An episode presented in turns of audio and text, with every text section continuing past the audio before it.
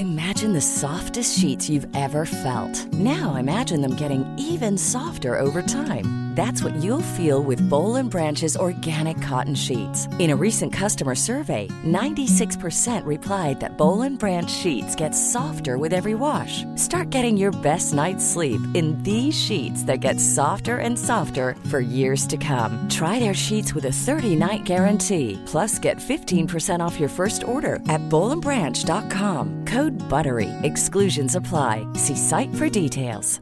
Hiring for your small business? If you're not looking for professionals on LinkedIn, you're looking in the wrong place. That's like looking for your car keys in a fish tank. LinkedIn helps you hire professionals you can't find anywhere else, even those who aren't actively searching for a new job but might be open to the perfect role. In a given month, over 70% of LinkedIn users don't even visit other leading job sites. So start looking in the right place. With LinkedIn, you can hire professionals like a professional. Post your free job on linkedin.com slash people today. Hi everybody, just a note from me, Rhiannon, to say that my new supplements company, hurrah, is finally here. It's taken years to get this off the ground. Rhitrition Plus is evidence based, rooted in science, focused on you, and we offer vitamin D sprays, folic acid spray, and a vegan multivitamin. So head over to rhitritionplus.com for supplements you can finally trust.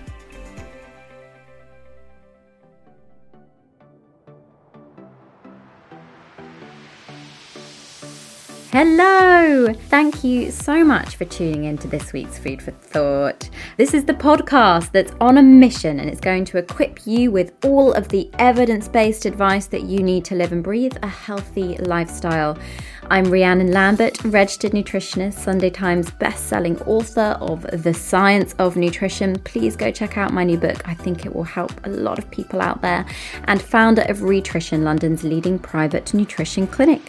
Now, in each of the 12 episodes, I'll be joined by guests, all of whom are experts in their field, which is wonderful. So, together, we can all learn fact from fiction and empower the healthiest and happiest versions of ourselves with trusted expert advice. In a society where we're still so strongly influenced by diet culture, it's it's no wonder really that people are trying to come up with an alternative uh, weight loss solution because they seem to be absolutely everywhere. But is there a way that we can do this by adjusting the way we think about food and the way we eat? Now, this is a conversation in this week's Food for Thought that I've wanted to have for so long with Dr. Susan Peirce Thompson. She's a New York Sunday Times bestseller, and I have to say that her views and her training are very different to the exposure that we have in the UK. So, we discuss how to reframe your approach to eating and understand how your mindset can help with sustainable weight loss. It's an enlightening conversation, and I really hope that you all enjoy it. Hello, Susan. Hi, Rhiannon. So good to be here. Oh, no, thank you so much. All the way from New York. Um, lovely to have this conversation today. I think the fact that we know that I mean, I mean, the stat I've got here, Susan, correct me if I'm wrong, is that around 80% of people will not maintain their weight loss, you know, long term. Um, it's, it's quite big. And I think it's something a lot of people would really love to hear a little bit more about and what they can do. So let's start the conversation by saying, what do you think about this? What's the driving factor? Um, I think the driving factor is that most weight loss programs that people are trying aren't built for uh, people to be able to sustain them. They really don't have longevity in mind. Um, and I don't think, uh, you know, really until Bright Line Eating came around, I don't think the code had been cracked on sustainable weight loss. And if you think about it, a lot of the big weight loss companies, um, they make their money off recidivism. People just keep coming back and paying yeah. initi- initiation fees over and over and over again, joining and rejoining. Um, there's this great market research report that comes out every other year. It costs several thousand dollars to buy it, so most people don't have uh, access to this information. But um, in the United States, which is where I live, half of people are dieting. They won't tell you they're dieting, all of them, because dieting's mm. gone out of fashion, but they're spending money trying to lose weight or trying to change their eating to get healthier, to take off pounds, etc. um, half of people. So, you know, we're talking about, you know, a hundred and something million people. And on average, they try four or five new attempts each year. So mm. I I think it's actually higher than 80%. I don't know where the be. 80%, but you know, there's different ways to look at it, but most pounds that get lost get regained within a year or two for sure. Yeah. Um, yeah. Of course, and that's and like you said with data, you know, it's how many people actually report this and how many people we can get to, you know, get on board and get in our studies and in our stats, and the, the number must be more. I, I agree with you completely. So, let's go a little bit further then. So we know a lot of people are constantly thinking about this. And I know from my experience in my nutrition clinic, you know, it gets a lot of people down. It can really impact their mood. And some of the key things that clients often say to me, which is very, um, I think it's the language used, obviously. So they will say, Oh, I feel like I'm addicted to food. So I guess we should start by asking what is actually classed as a food addiction? Because there's two camps here. There's there's people that avidly believe that it it's not the same as drugs or a pathway with alcohol. And and then then you've got another camp of people that that are saying it is. And i know the education that we have here is that food is not classified as an addiction. So i would love to hear your viewpoints on this. I have to tell you, it is entirely possible, as a matter of fact, factual and clear, that people's brains become addicted to the hyperpalatable foods that we have in our current food environment exactly through the same neural pathways that are addicting them to cocaine, heroin, alcohol, and all the rest. It's the pathway of dopamine downregulation in the nucleus accumbens. And when you eat a donut, it it floods the nucleus accumbens with too much dopamine, just like if you snorted a line of cocaine. And over time, those dopamine uh, receptors downregulate, which means they become thinner, less responsive, less numerous. And what that leaves the person in is a state of um, dis-ease, discomfort, itchiness, um, bleakness, until they get their next fix. And this is what's leading people to, you know, and it's not just sugar, it's also uh, processed uh, flour and starches and things like that. So it's chips, it's pizza, it's um, muffins and lattes and all the things that bagels and all the things that people are uh, eating, the sugar and flour processed foods. Um, and it, it is literally literally addictive. So, you know, I'm so excited to talk to you because these days yes. mostly I talk with people who are very clear that food is physiologically addictive. And I know that there's a bunch of people who are saying, well, food addiction is silly. That's like air addiction. You can't be addicted to breathing. You need to breathe to live and you do of course need to eat to live but you don't need to eat donuts to live. Um, and mm. they're not mm. natural foods right? Um, at all. So i'm so excited to get to have this yeah. conversation with you because i know there are people who are still thinking food addiction isn't a real thing literally specifically that it's it's either non-existent or it's a metaphor. And i just need to clear that up. Like absolutely not. It is truly physiologically addictive. Well that's why we've got you here on the podcast today. We always want to share the balanced, you know, two side equation. Like you said, there are people for and against everything. And I find that absolutely fascinating. And it makes perfect sense because if you think about the world of food that we live in now, and the complete and utter change of environment. You know, for a lot of yes. people, they will consume just processed food now. Yes. You know, people are not cooking from scratch. And it makes sense that this is how people feel. And like you said, they can be instantly dismissed sometimes. Um, which isn't right. So, do you think our minds play a huge role here then in the approach to how how we eat our food? Bearing in mind we know we've got this neurological connection here we've got this research that suggests this is happening. So what can we do about it? Is it a mindset thing? How do people go about dealing with this in their everyday life? Yeah so what i find is that the thoughts, the thinking, the mindset comes from the physiology more than the other way around. It's really not possible, advisable, feasible, realistic for someone who's developed this addiction over time to sort of think their way out of it. What really needs to happen, any more than the person who's addicted to heroin, alcohol, cocaine, can sort of, you know, uh, shift their thinking and affect um, a cure or a lot of progress. What what's needed really is to stop exposing the brain to these addictive substances and then a lot of the what what seems like counterproductive thoughts fade away on their own they were actually generated by the physiology so what's really interesting is when you look at my, my phd is in brain and cognitive sciences mm. and when you look at the relationship between thoughts will volition um, intention willpower and uh, and physiology, what you see in domains as primitive and biological as eating, breathing, sex, right? These things are hardwired in at the deepest core levels. We're talking hypothalamus, brainstem, absolutely primitive. And what you see is that thoughts come up being driven by the physiological needs. So here's mm. an example try to hold your breath for longer than is possible. Most people can't hold their breath for two mm. minutes, right? Do a thought experiment with yourself and imagine that imagine that you know um, you know 10 million euros were sitting in a bag for you uh, in a locker somewhere and all you had to do was hold your breath for two or five minutes or whatever and it was yours well what's going to happen as you set a timer and try to hold your breath for longer than you can is you can't do it and thoughts will start to come in as you're holding your breath. It's similar if you try to hold your breath while running up 15 flights of stairs. You can't do it. Mm. And thoughts will come in saying, well, I'd better give up, or I, you know, maybe I should just breathe now, or okay, this is getting hard. I, I don't know how much longer I'm going to make it. I think I'd better breathe. And you're not generating those thoughts. Your brain is generating those thoughts, right? Like you want to hold your breath and get 10 million euros. You're very clear about that, right?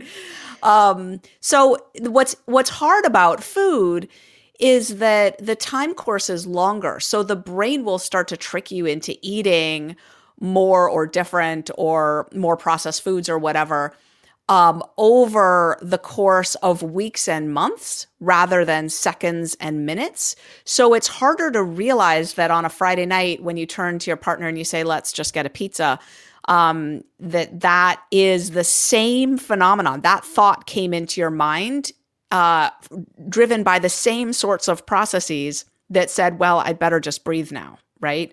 Um, yeah. Because the brain is demanding what it needs.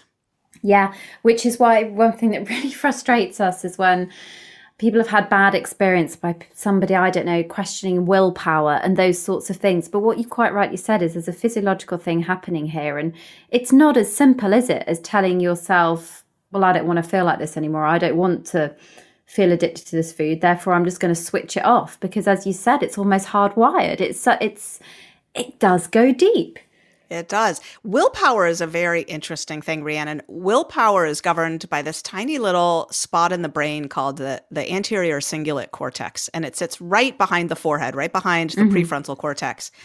And unfortunately, it's just a very busy hub. There's a lot of things that the anterior cingulate cortex is trying to manage at the same time, including resisting temptations, right, like mm-hmm. willpower, and um, making decisions regulating emotional responses, regulating task performance, and this poor little spot gets fatigued after just 15 minutes of intensive use. So if you wow. spend 15 minutes checking your email and, you know, trying to decide am I replying to this, reply all, reply now, am I storing it, am I leaving it in my inbox and you're going through this you know, processing a bunch of email and then you drive home through traffic and then you're trying to decide what you're doing for dinner. That part of the brain that would resist temptation is is already shot. It's not showing up for you at all. Mm. And and hence you turn to your partner and say, let's order takeout, right? Let's order a pizza. Let's, you know, let's just go yeah. to this. Let's go get some beer and, you know, nachos and stuff. And so that decision came um through what I call, you know, you're falling into the willpower gap, essentially. Mm. You just don't have any willpower uh, showing up for you. Back to your initial point about weight regain, mm. this is the issue of execution over the long term. Most food plans or ways of eating, whether they're diets or they're just lifestyle, sort of healthy approaches or whatever, they don't factor in that your willpower at any given moment isn't going to be there at all. And so it's really not a, of an issue about do you know the right things to eat? Most people know Mm. that they should be eating salad and blueberries, and you know, the, you know, Yeah, if you yeah. give people flashcards, you know, of different foods and say, should you be eating Yeah. this? You know, they score really high. They know that they shouldn't be eating pizza, right? They know. Um, so it's not really an issue of education; it's an issue of execution over the long term. And really, the way around the willpower gap is something called automaticity, habit. You've got to make your eating kind of like your brushing uh, of teeth, right? Rhiannon, do you brush your teeth? I don't want to put you on the spot, but I will. do you brush your teeth twice a day? Yes, I definitely do. Yeah. And 95% of people do. Not everyone does. 95 is, oh no, we're missing 5%. wow. But Rhiannon, do you brush your teeth before you go to bed? Um, really always, even if you're sick, even if you're traveling, even if you've been out on New Year's Eve all night. You know, Susan, I'm one of those obsessive people. I always carry, yeah, in my hand luggage on aeroplanes. And yeah, I'm one of those rare breeds. But I'm sure lots of people, when they go out on a night out, I mean, I'm a mum now. It hasn't happened in many years for me. But I'm sure people that go out don't bother. I, yeah, I, I see where you're coming Some from. Some people, you'd be surprised though. Uh, uh, brushing of teeth gets done often, whether you're sick, whether you're, you know, really Good, uh, pretty flawlessly. Now, you know, you might miss sometimes, but uh, I'll tell you what people don't have is they don't have a sticky note on their mirror trying to, you know, saying, don't forget to brush your teeth. And they're not hiring life coaches by and large saying, you know, I want to do better with my teeth brushing. How come I don't have, how come I don't love myself enough to brush my teeth? Right. Most people are not doing that either. Certainly not with the kinds of numbers of people who are, you know, hiring life coaches and saying, how come I don't love myself enough to eat well, you know, um, enough to stop this overeating. So, the part of the brain that's governing our teeth brushing behavior is the basal ganglia, and this is a little complex that uh, helps us helps us execute automatic behavior sequences. They're triggered by a certain time of day, a certain location, a certain sequences of action, and suddenly an automatic behavior sequence kicks in and it just gets the job done. So people who know how to drive a car, um, they have an automatic behavior sequence for putting their car in in reverse or whatever, backing out of the driveway, turning around, and pulling out or whatever uh, getting dressed. We all have the basal ganglia governs us getting dressed. We just put on clothes in a certain order. We don't think about it. Usually when we get in the shower, we've got an order of things that we we wash certain body parts in certain orders and our hair and so forth with certain products in a certain routine, right? Is this making sense? It's making sense. And what I'm wondering straight away in my head is, but there is no like immediate sense of reward after you've brushed your teeth. Do you see what I mean? Like these types of programmed behavioral tasks, like you said, we don't, we do it and we don't need the reward. Like we don't need the, that high in the brain, do we, when we, when we do these tasks? True, true. Uh, right. We just need to get the job done, right? We just need to get the job done. Which but it turns weird out, yeah, yeah, it turns out those same circuits can be recruited to govern our eating behavior. amazing. you know yeah when i come so my morning routine is set up so that when i you know come downstairs i get out my digital food scale i put my bowl on it and i start shaking my oats into it until it gets to one one ounce. You know i've i've tried weighing my food in grams. It's maddening. Sorry. Grams are way too small. You know i'm not gonna like take a flake of oats out of my bowl to anyway um yeah and then you know i'm gonna so i have a very structured routine that's the same as brushing my teeth and before i know it um a breakfast that's in alignment with my values you know including a lot of blueberries and flax seeds and all the things that i want to be eating because they're i've learned they're so super healthy um, it's already eaten and I haven't thought any more about it than I think about my hot shower, right? It's done. And I just move along with my day. This is one reason why I recommend people eat three meals a day as opposed to snacking and grazing all day long. Not only uh, is the time restricted feeding literature teaching us that it's actually way healthier to confine your eating to fewer Yeah. sessions and allow a good long time in between for a fasting window.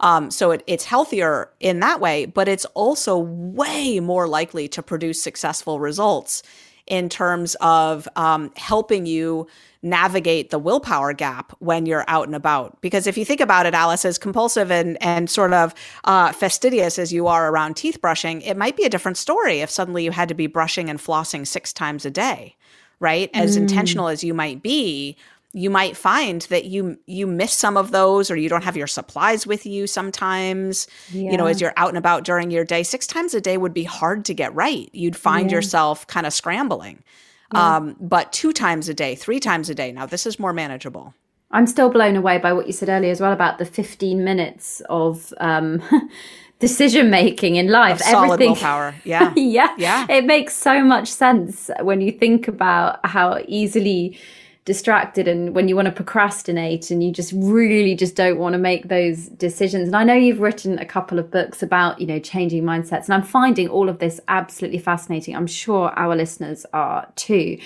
because it's just not discussed. As you said we education around food is discussed but people are not discussing these interactions. Why do you think the work obviously you're doing your bit to get this information out there but why do you think this hasn't been taken on i don't know to a mass kind of public health level? Is it still just very difficult to explain to the general public or is it that it's in the infancy of science? What how, why do you think these messages are not in mainstream yet?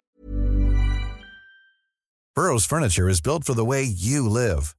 From ensuring easy assembly and disassembly to honoring highly requested new colors for their award-winning seating they always have their customers in mind their modular seating is made out of durable materials to last and grow with you. And with Burrow, you always get fast, free shipping.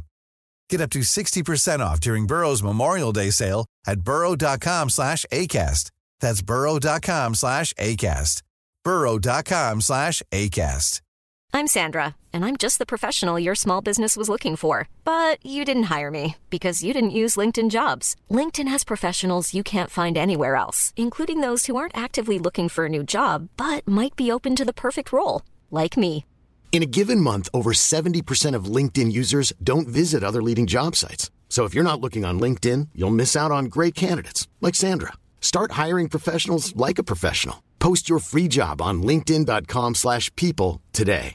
Mom deserves the best, and there's no better place to shop for Mother's Day than Whole Foods Market. They're your destination for unbeatable savings, from premium gifts to show-stopping flowers and irresistible desserts. Start by saving 33% with Prime on all body care and candles. Then get a 15-stem bunch of tulips for just $9.99 each with Prime. Round out Mom's menu with festive rosé, irresistible berry chantilly cake, and more special treats. Come celebrate Mother's Day at Whole Foods Market. Oh, great question. Um, there's something uh, to be said for the infancy of science hypothesis mm. there. Yeah. It, a lot of these ideas are relatively new. And uh, when the research on the neuroscience of food addiction started to really um, uh, uh grow and amass and become very clear, unfortunately there's been blowback from people i i, I fear some probably a lot of the same uh, schools of thought where you got educated right? Yeah, With, yeah. what's your education around um, around eating? A nutritionist or a counselor yeah yeah. So degree in nutrition and health and master's degree in um, obesity risks prevention. Yeah nutritional science. That's that's the background like dietetic pathway. So yes yeah exactly. that's the school well, of thought yeah, well, um, so the history is that um, in the 1970s, uh, anorexia nervosa and bulimia nervosa got diagnosed as eating disorder, or you know, formalized mm-hmm. as as diagnoses the for the first time in the DSM, right? And the treatment for them uh, got sort of put together, I think, in in you know a logical way of like well let's look how normal eaters eat you know people who don't have disordered mm-hmm. eating and then let's look at you know so what we need to do is we need to uh, strip these eating disordered uh, patients uh, of their food rules because people with anorexia and bulimia would show up mm-hmm. with all kinds of you know i only eat yeah. this many calories and i don't eat these foods and i don't eat those foods and i etc et um, and no food rules became sort of the foundation of mm. treatment for eating disorders. And then um, when you start to look at food addiction and what it might mean, that one of the first things that comes up is some sort of abstinence from processed or addictive foods, right? Mm. And it's it, that's a food rule essentially, and it's very threatening to all these people with masters yeah. in psychology and masters in counseling, masters in nutrition, and so forth, who've been educated in a moderation in all things sort of mm. balanced approach. There's nothing wrong with having a cookie here and there if yeah. you, you know, and and I don't I don't demonize or pathologize cookies. I love cookies. I wish I could eat nothing but cookies, frankly. I mean, they're incredible. Uh, and, you know, I also, as someone who's been clean and sober from, uh, you know, and we didn't get into my story here, but I come from addiction. And I mean, mm. very truly crystal meth addiction, speed addiction, crack cocaine addiction, prostitution, dropped out of high school. That was my resume at the age of 20. Yeah. Um, and so, as someone who's lived my life in loops from the crack house out to prostitute and back into the crack house, I I feel um, qualified to speak about what addiction feels like yeah. in an experiential way. And also, now that I've gone and gotten my credentials from some of the best institutions in these areas in the world, you know, from the brain perspective, mm. I got to tell you, Rhiannon, it's the same thing. I found mm. sugar and flour harder to kick than crack cocaine by a lot, yeah. by yeah. a lot.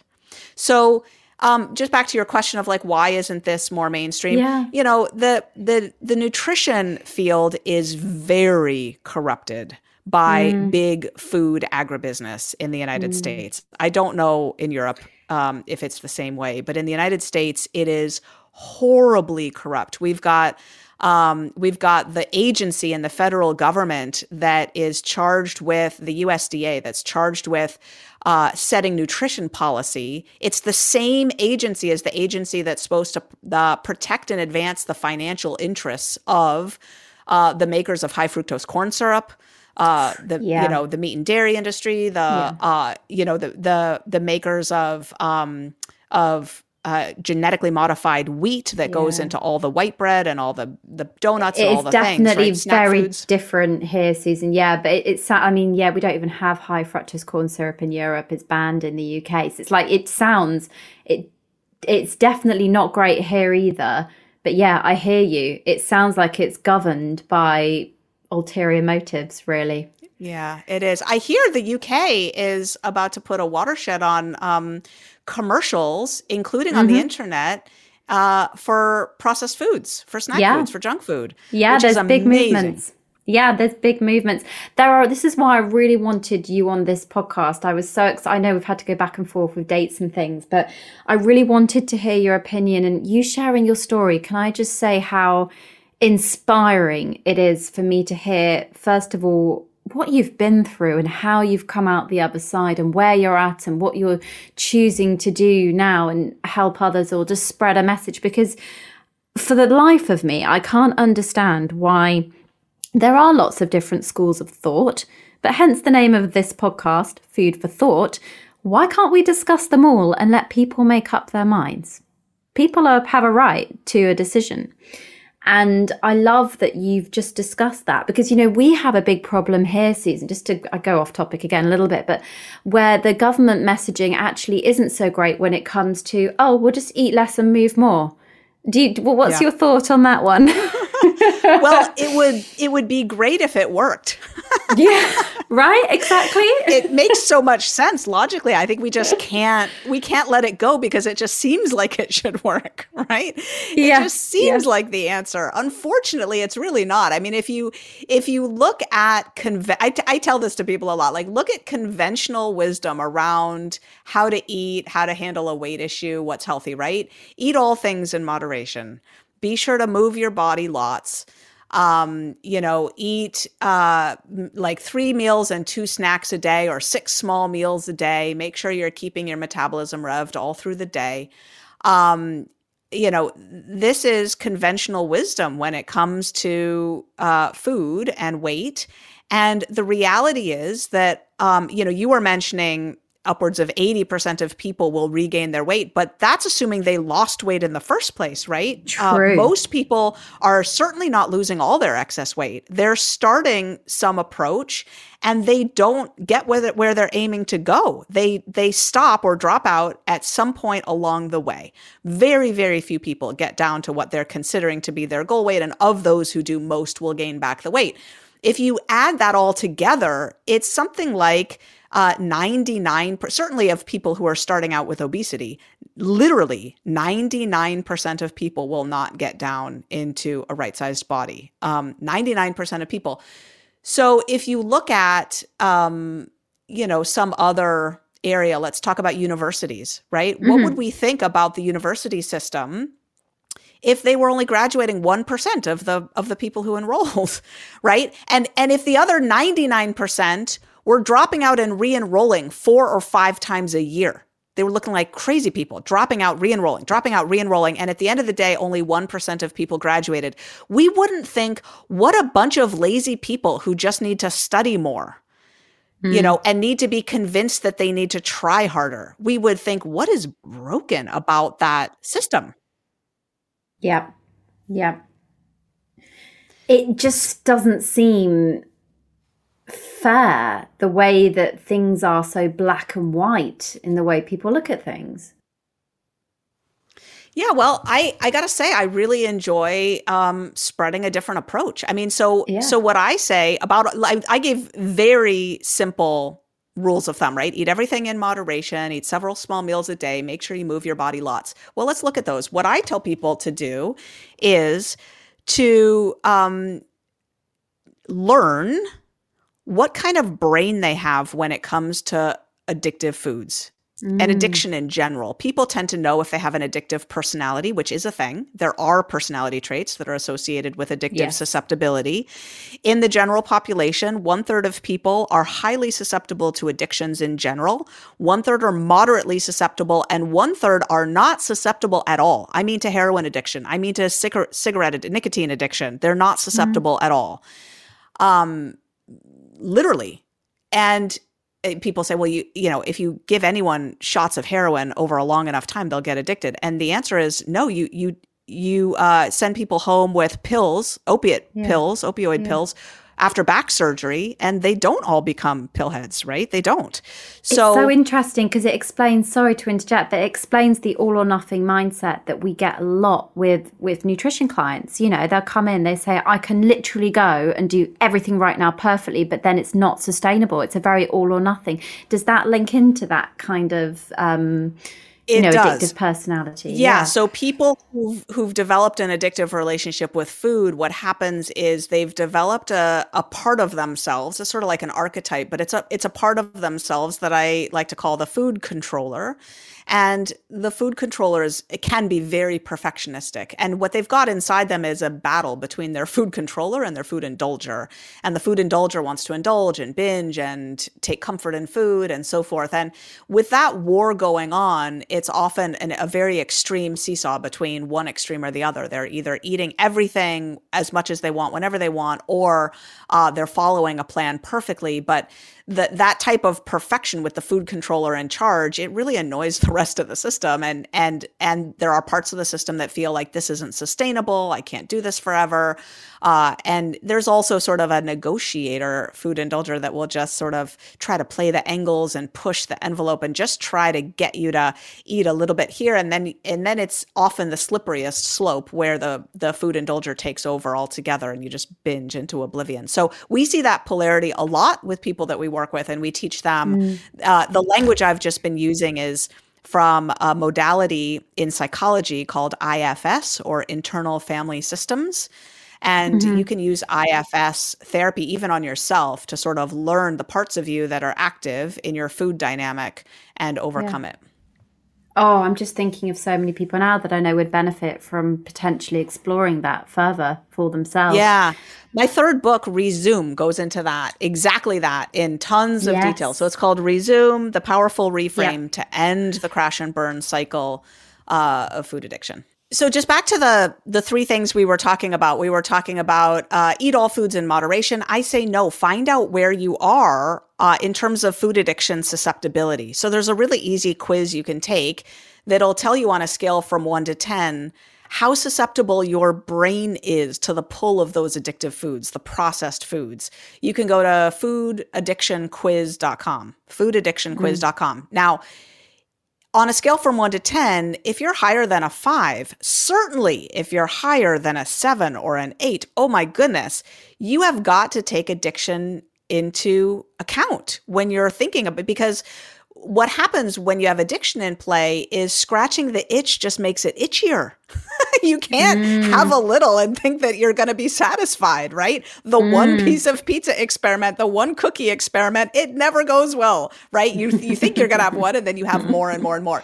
So if, but if you're lower than a five, well, then by all means, adopt an approach of moderation. It is true for some people that a bite of dessert after a fancy meal is all they need, and they just want a little of that sweet taste and it scratches the itch and they're satisfied. So it's not a one size fits all thing.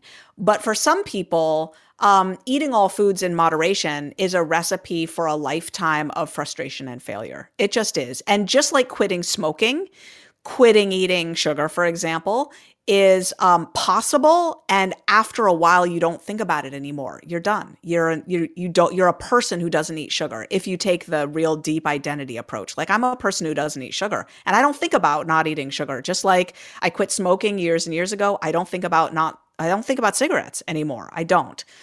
So that's the first one. The other one was move your body a bunch. And I say, well, uh, there's very solid research on this. Exercise does mm-hmm. not make you thin. Mm-hmm. And it's all about the food when it comes to your weight, your body composition. It's yeah, all I about agree. the food. And so, given that automatic habits are the way to to uh, uh, ensure your proper execution over the long term of what you're really hoping to accomplish, don't start exercising or ramp up your exercising or think about moving at all, really. As a matter of fact, rest a bunch while you're giving yourself a few months to get your food really automatic. Adopt a really clear plan, like you would find at Brightline Eating, a really clear plan, and then give yourself a few months to make the habits solidify. Then later, I'm not, I'm a, I'm an advocate of exercise. I know everything it does that's great for you. I get it. But uh, it will be too much for your poor brain, your willpower system, if you're trying to do both at the same time before the food part is automatic. I think it's one of the biggest misconceptions we definitely get in the clinic is that people are, I've been exercising every single day, or I've been going to the gym, or I've upped this and I've upped that, but the diet hasn't really changed. And that's people struggle with the dietary changes, I think, far more than the exercise variety. And exercise is not the solution for body fat loss. I'm so glad you've just said that as well, because yeah.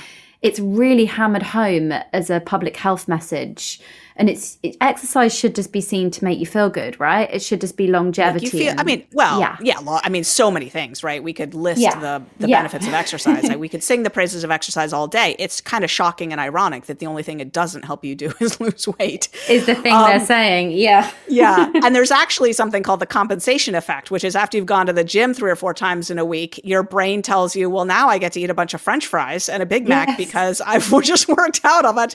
And believe me, with a with French fries and a Big Mac and a Frosty, you've just completely obliterated the whole week's worth of workouts when it comes to fat loss, right? So, What's a Frosty? I have to ask you, what is a Frosty? Oh, it's like a shake, like a um, like like liquid ice cream drunk through a straw. Those wow. Things. All right. Yeah. So yeah, we don't have we don't have those here, Susan. oh well, I'm sure you do in your fast food restaurants. You're just calling them something else. I forget. Yeah, probably. Yeah. probably. Yeah. Sorry, your third. So your third point: three meals a day. Yeah, we already talked about that, right? It's it it, it turns out to not make much difference, actually, whether you eat your calories, uh, if it's the same amount of food in six meals or three when it comes mm-hmm. to fat loss. It is not true that your body needs your metabolism being stoked by food all day long to keep mm-hmm. your metabolism revving. That's been disproven clearly. Yeah. Uh, your metabolism functions equivalently, whether you eat the same amount of food in two meals or six meals or three meals or yep. four meals, doesn't matter. Um, however, like we've said, there are health benefits to giving your body a long fasting window. So not eating a bite after dinner and waiting till, you know, a little later in the morning to eat your mm. first bite of breakfast is healthy. Um, but from my perspective, all that's kind of beside the point. What I really focus on is the fact that you you your food, your eating won't be automatizable. I may have coined that word, automatizable. Go into it. You're, Just explain to our listeners. yeah. Like able to be made automatic. So, like yeah. brushing teeth, so that you're not having to think about it if you're doing it yeah. too many times a day.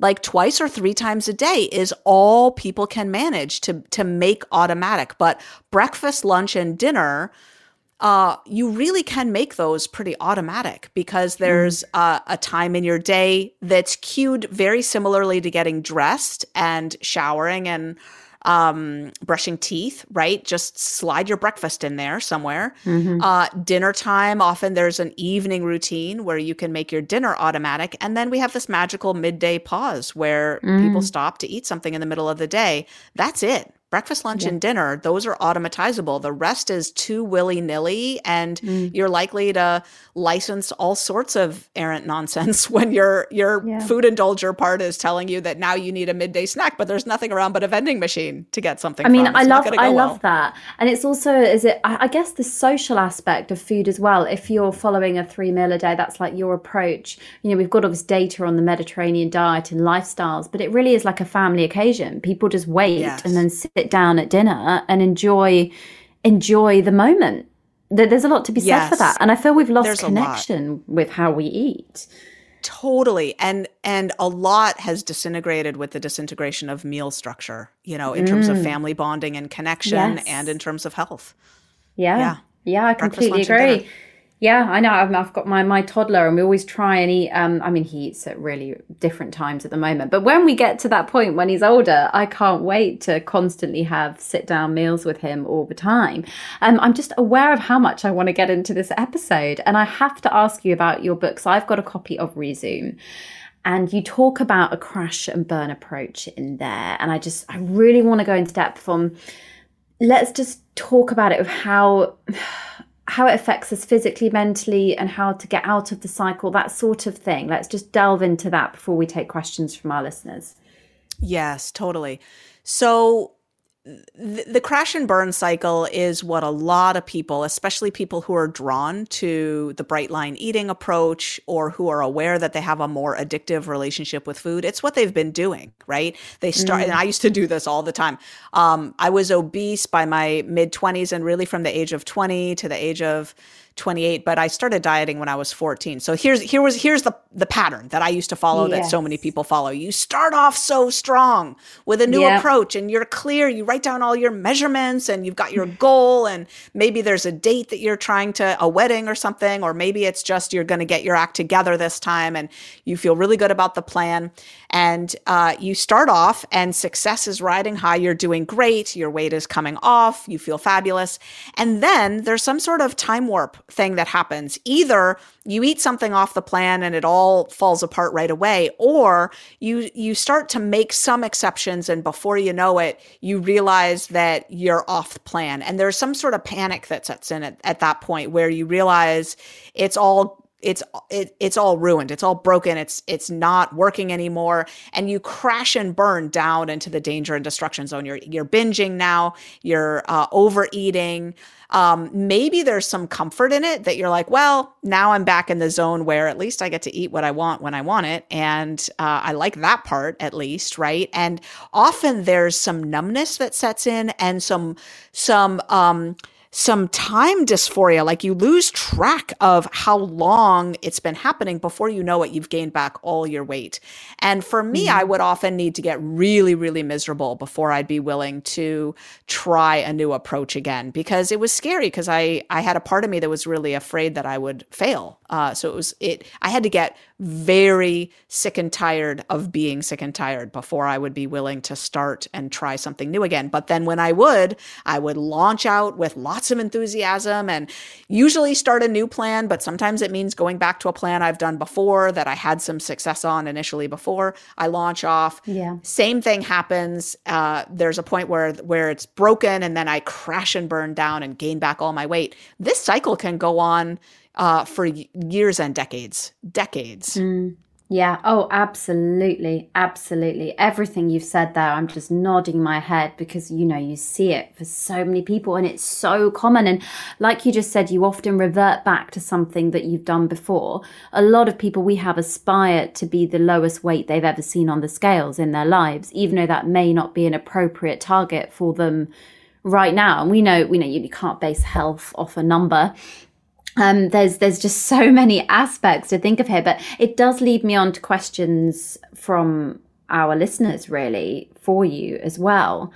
Um, and first of all, I guess it's how how to break out of it. So Daria has said, "Why is it when I'm tired, I eat more unhealthy foods? I just can't stop and get out of this cycle." That was Daria. Yes, Daria. Yeah. So, Daria, we talked about this a little earlier in this episode. That's the willpower gap, right? Mm. When you're mm. tired, your anterior cingulate cortex, which uh, governs your willpower and helps you resist temptation, it's shot. It's not showing up for you at all. And so, the part of your brain that would support you in not eating, uh, all those junk foods, uh, it's it's nowhere to be found, and so you have no resistance really.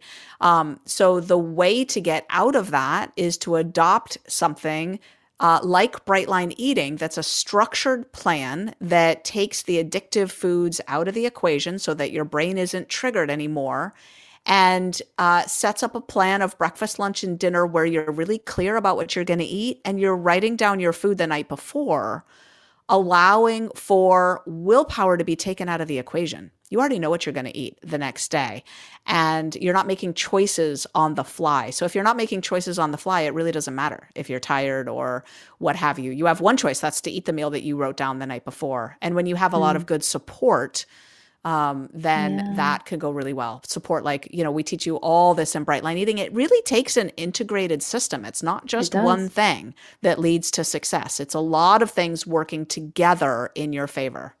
Yeah, which is why remember you haven't failed a diet. It's the diet, as you said at the beginning, really that fails you. You know, you're t- we're talking about are you getting enough sleep? Do you have a support system around you? What what is your I don't know what is your kitchen like at home? What resources? What's your income? There's just so many things. Um, so thank thank you for answering that, Susan. Now Anna has said, what are your thoughts on pre-made calorie controlled meals versus home cooking? Yeah, Anna, great question. Um, I know there are more and more pre-made meals these days, um, but I I fear that the ingredients might not be very high quality and there might be a lot of processed foods in there. So, for example, a lot of diet companies have frozen meals out there that mm. are really processed foods, you know, pasta with a creamy sauce and they've they've somehow um, jiggered it and figured it so that it's it's low calorie, but that doesn't yeah. mean that it's low in terms of its addiction value for your brain. And if you're eating mm-hmm. foods that mm. are high in reward value, meaning the taste and palatability is manufactured just so that it's going to keep your brain all lit up and making you want more like let you know the the famous one is like weight watchers one point brownies or whatever um uh, that is going to lead you to eat more food later downstream, right? And so there really is no substitute uh, for actually buying whole, real food at the grocery store. And as a mom of three with 33 mm. employees and a very busy life, I understand that time is a factor and sometimes I just don't have it in me to cook. But there are ways to get whole, real foods into your system um, and streamline the preparation. So that's yeah. generally my recommendation.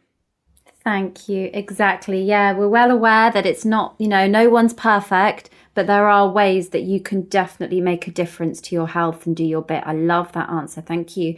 I'm just trying to pick the Be- best next question. Oh, so this is a fascinating mindset. Definitely one for you, Susan. This question. She said, Laura has said, I self sabotage my diet and I get caught up on those short lived goals. I need to change. What advice do you have to help stop this? Yes, Laura. So, uh, what's going on right now is a war of your parts. So, mm. right now, you're thinking of yourself as one sort of unified uh, being, right? With with one mind, one one soul, one uh, uh, one way of being. And Socrates was the first one to point out that one mind cannot both want and not want at the same time. Therefore, we are all at least two. And what I want to point out is you're not really sabotaging your goals in the sense of your highest self, your best, highest self isn't. What's going on is a part of you that's developed. Um, that's developed a strategy which has helped a lot. It's gotten you through a lot of pain. It's a food indulger part of you that's learned that food can provide some comfort, some numbness, some entertainment, et cetera, et cetera, et cetera. Um, and also probably other parts that are scared, scared of failing again, wounded parts that have been through this food weight rigmarole for a long, long time. Uh, essentially, what I recommend, Laura, is learn about your parts inside you and understand where the sabotage is coming from. And that's exactly what my third book, Rezoom, will teach you to do. And Rezoom is spelled R E Z O O M.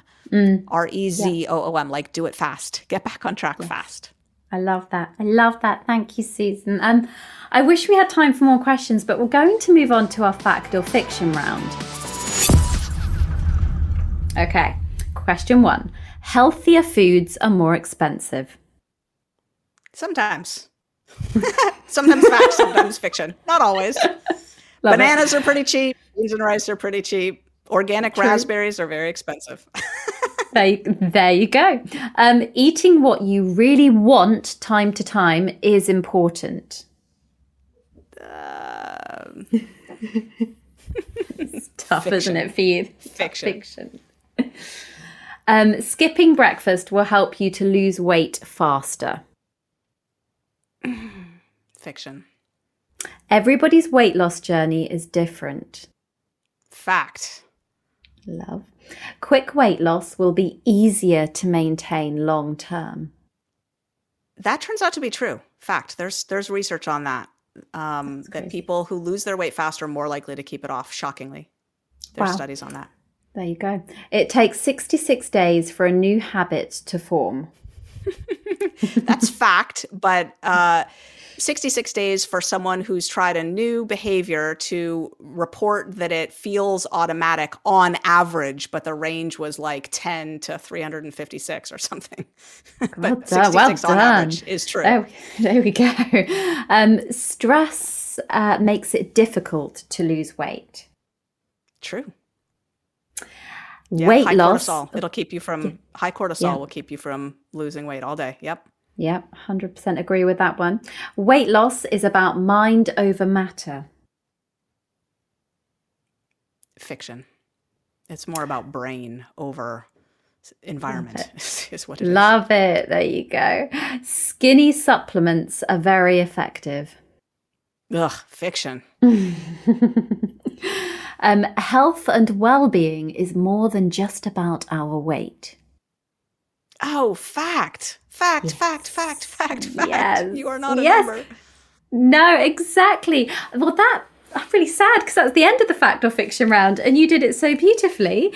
Um, it does nearly wrap up the episode, but we always finish uh, with a take home message of food for thought, Susan. And I'm actually really devastated that that's all we have time for today because I feel like we've really just skimmed the surface and you know there's i guess my take home to start to start for everybody is that there, there's no quick fix and it's about figuring out who you are. What i love that you said earlier is about you really need to think about what type of personality you are how your you know your why how you respond to food. I love that. And I love the information you had and the different approaches that you've offered today for us, especially reassuring people that feel, you know, they have a food addiction, that there is yeah. something going on there, because I think it can isolate so many people when they don't. Yes they don't get heard or listened to and you are so much more than a number and food is about sleep it's it's about our lifestyle our health is about all these factors our environment our support network our budget but Susan, you are going to give a far more concise take home message, I'm sure, than I today on Food for Thought. What would be your one little take home that you could offer our listeners today?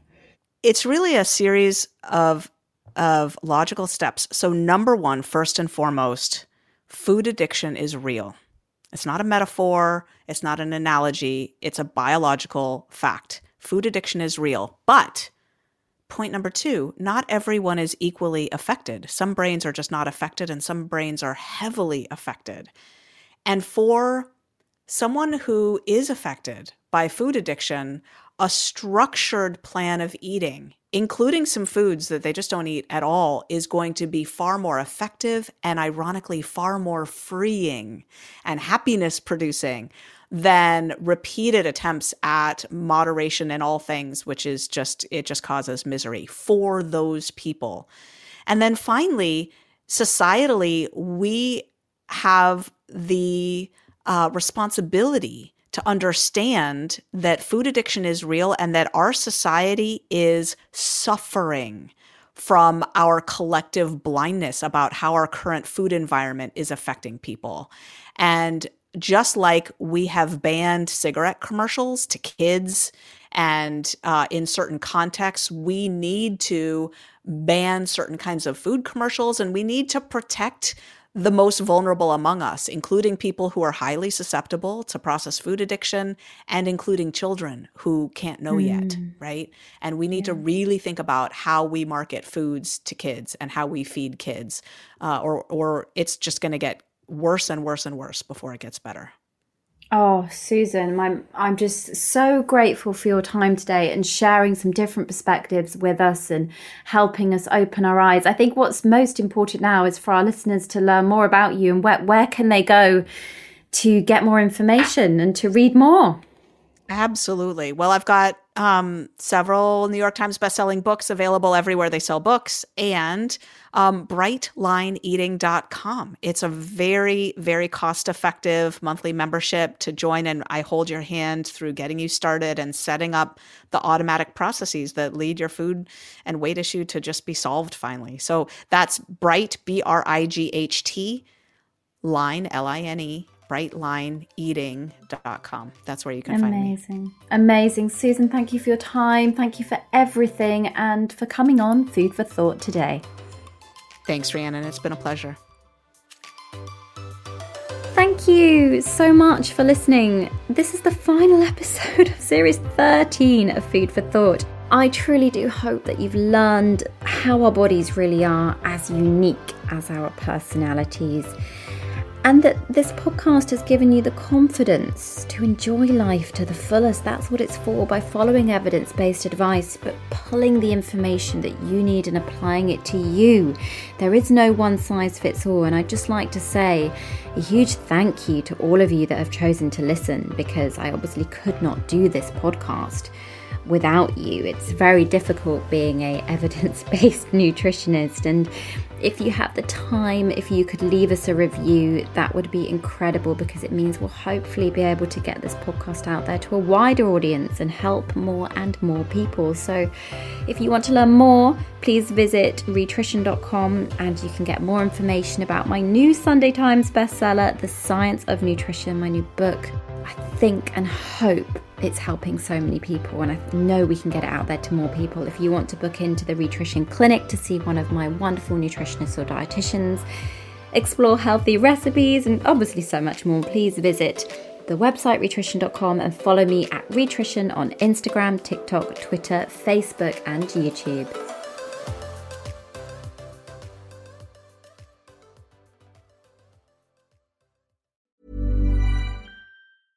Mom deserves the best, and there's no better place to shop for Mother's Day than Whole Foods Market. They're your destination for unbeatable savings, from premium gifts to show-stopping flowers and irresistible desserts. Start by saving 33% with Prime on all body care and candles. Then get a 15-stem bunch of tulips for just $9.99 each with Prime. Round out Mom's menu with festive rosé, irresistible berry chantilly cake, and more special treats. Come celebrate Mother's Day at Whole Foods Market.